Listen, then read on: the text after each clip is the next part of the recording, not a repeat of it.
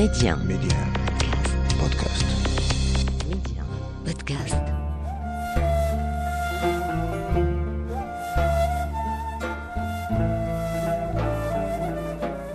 حنا يعقوب بائع بيض مسيحي من بيروت متزوج من هيلانا قسطنطين حمل سلة بيضه وخرج صباحا لكسب قوته لكن ولأن الحياة أعمق أو ربما أكثر عبثية مما نتصور. حدث وأن تواجد على رصيف ميناء المدينة عام 60 800 وألف. فاقتيد ظلما مع 550 درزيا ممن شاركوا في مذابح جبل لبنان ضد الموارنة إلى سجون الإمبراطورية العثمانية في بلغراد. هكذا صار بائع بيض مهادن من بيروت ينتقل أسيرا في بلاد غريبة لمدة 12 عاما من سجن بلغراد إلى الجبل الأسود ثم بريشتنيا. يذوق صنوف العذاب لسبب بسيط لكنه يبعث على الجنون وهو أنه حل بديلا عن شخص آخر أطلق سراحه بعدما دفع والده رشوة للضابط العثماني في مرفأ بيروت.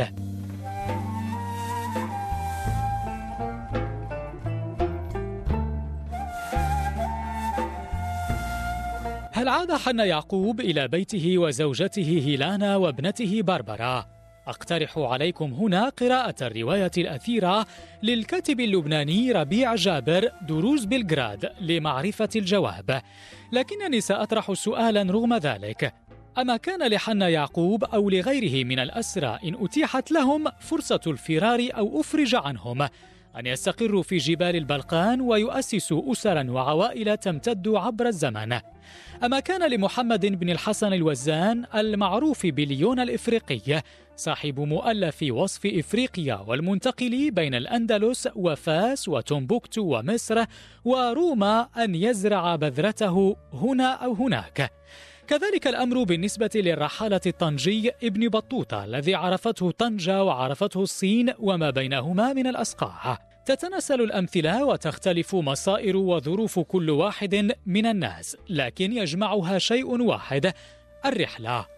رحلة الإنسان فوق هذه الأرض التي لا يحدها شيء طالبا للعلم أو أسيرا حاجا أو غازيا تاجرا أو هاربا مكرها أو راغبا. ومن بعد كل ذلك جاء الوجود المغربي في أرض المشرق حتى ترسخ وامتزج.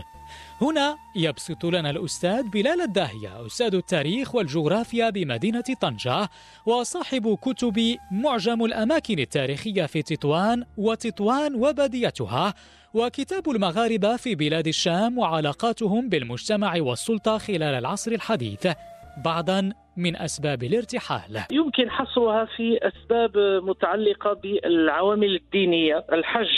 على رأسها طبعا الحج لأن الديار المقدسة توجد طبعا في المشرق الحرمان الشريفان مكة والمدينة ثم هناك مدينة القدس وهناك بعض المدن التي لها صبغه من القداسة مثل دمشق مثلا، هناك العامل مثلا العامل الطبيعي، هناك شبه بين بعض البلدان المشرقية وبين المغرب، خصوصا مثلا الشام، الشام تحتوي على البحر على الساحل على الجبال وعلى مناطق صحراوية. يعني تضاريسها ومناخها يشبه كثيرا تضاريس ومناخ المغرب وقد أدى ابن سعيد المغربي مثلا أو المقري التشبيه الكبير بين مثلا فاس ودمشق أو بين بعض المدن الأندلسية وبعض المدن الشامية مثل حماة على سبيل المثال. هناك العامل الاقتصادي مثلا بعض المغاربة كانوا يشعرون بأن الفرصة فرصة النجاح مثلا في التجارة تكون أكبر في المشرق وخصوصا في مصر، يعني فرصة التجارة في مصر لا تعوض. فلهذا كان الكثير منهم يلجأ إلى الهجرة نحو مصر والاستقرار بها. هناك عامل تاريخي. مثلا في العصور المتأخرة في العصر العثماني مثلا كان المغاربة يأتون إلى المشرق بسبب ما كانوا يقرؤونه في بعض النصوص العائدة إلى عصور سابقة. مثلا نصوص ابن جبير أو ابن بطوطة التي تحث المغاربة على الذهاب إلى بعض مناطق المشرق. فحينما يقرؤونها فتتشوق أنفسهم إلى هذه إلى مثل هذه الزيارات. هناك العامل الثقافي هو أيضا مهم. آه، الاستزاده من العلم وطلب العلم واحيانا التدريس ونيل بعض المناصب لأن المناصب خصوصا في العصر العثماني آه، المناصب القضائية في الفتوى في المشرق يعني كانت عوائدها المادية كبيرة فالبعض كان يفضل أن يذهب ليستزيد من العلم ولينال هذه المناصب في المشرق. ثم عندنا أخيرا العامل السياسي والعسكري المتمثل في الجهاد. المغاربة شاركوا في الجهاد ضد الصليبيين في العصر الوسيط واستمرت القاعدة. يعني ذهب الصليبيون ولكن استمرت قاعدة مشاركة المغاربة في الجيوش سواء النظامية الرسمية أو حتى غير النظامية في المشرق في نهاية العصر المملوكي ثم طيلة العصر العثماني إلى حدود القرن التاسع عشر. استمرت هناك تشكيلات عسكريه من المغاربة في عند الولاة العثمانيين وحتى عند بعض المتمردين أحيانا على الدولة.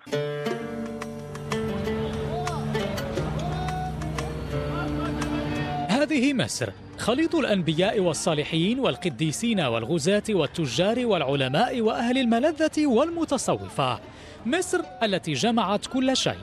هنا استقر مغاربة منذ العصر الوسيط فصار لهم نفوذ خصوصا في عالم التجارة. فاحتلوا منصب شهبندار التجار لعقود. ثم انتقل النفوذ إلى عالم الفقه ومنه تسرب إلى السلطة. هكذا نستشف من كتاب المغاربة في مصر في العصر العثماني للدكتور عبد الرحيم عبد الرحمن عبد الرحيم. وكتاب المغاربة في مصر خلال القرن الثامن عشر للدكتور حسام عبد المعطي. لكن ما الذي أخذ المغاربة أصلا إلى مصر؟ الجالية المغربية في مصر هي آه، على مر العصور يعني منذ العهد الأيوبي إلى بداية القرن الماضي هي أكبر جالية في المغربيه في المشرق، أكثر من الشام وأكثر من الحجاز. هذه هذا الاستقرار في آه، مصر يعود إلى اولا كون مصر منذ سقوط بغداد في يد المغول أصبحت هي قلب العالم الإسلامي، يعني عاصمة الدولة المملوكية والخليفة العباسي موجود فيها وبقي ذلك الطابع الذي يميز مصر حتى بعد أن أصبحت جزءا من الدولة العثمانية وأصبحت العاصمة في إسطنبول مع ذلك احتفظت مصر بمكانتها. ثم ثانيا هذا هذا الطابع الشعبي لمصر. مصر بلد كثير السكان وبلد بسيط يعني الحياة فيه نوعا ما بسيطة. ثم تتوفر فيه الكثير من ظروف الاستقرار للمغاربه حتى وإن كان يعني مثلا نجد ابن بطوطة في رحلته يبدي بعض الانقباض حين وجوده في مصر ولكن آه، مع ذلك فإن أسباب الحياة فيها هي آه، أكبر وبالتالي كانت أكثر جذبا للمغاربة ثم هناك وقوعها على طريق الحج يعني هذا ساهم في استقرار المغاربة فيها أكثر من الشام لأن الشام هي غير موجودة على طريق الحج المغربي. طريق الحج المغربي يأتي من من سواء برا أو بحرا يأتي برا آه، وينتهي إلى القاهرة ثم ينزلون في بركة الحاج ويخرجون مع المحمل المصري.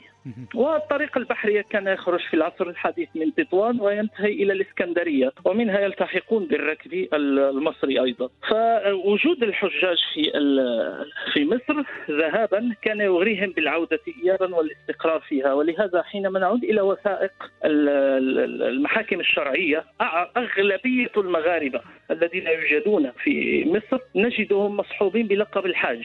اشترى الحاج فلان ابن فلان المغربي اشترى فلان ابن الحاج فلان المغربي.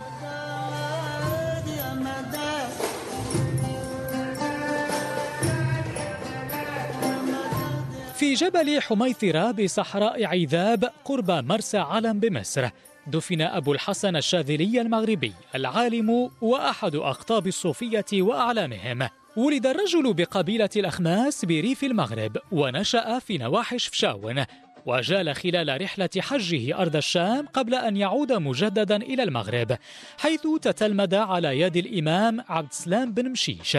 قبل أن يرتحل مجددا إلى أرض مصر ويستقر بالإسكندرية. هناك صار له أتباع ومريدون حتى صارت طريقته منتشرة ممتدة إلى يوم الناس هذا في مصر ومعها سلالتها.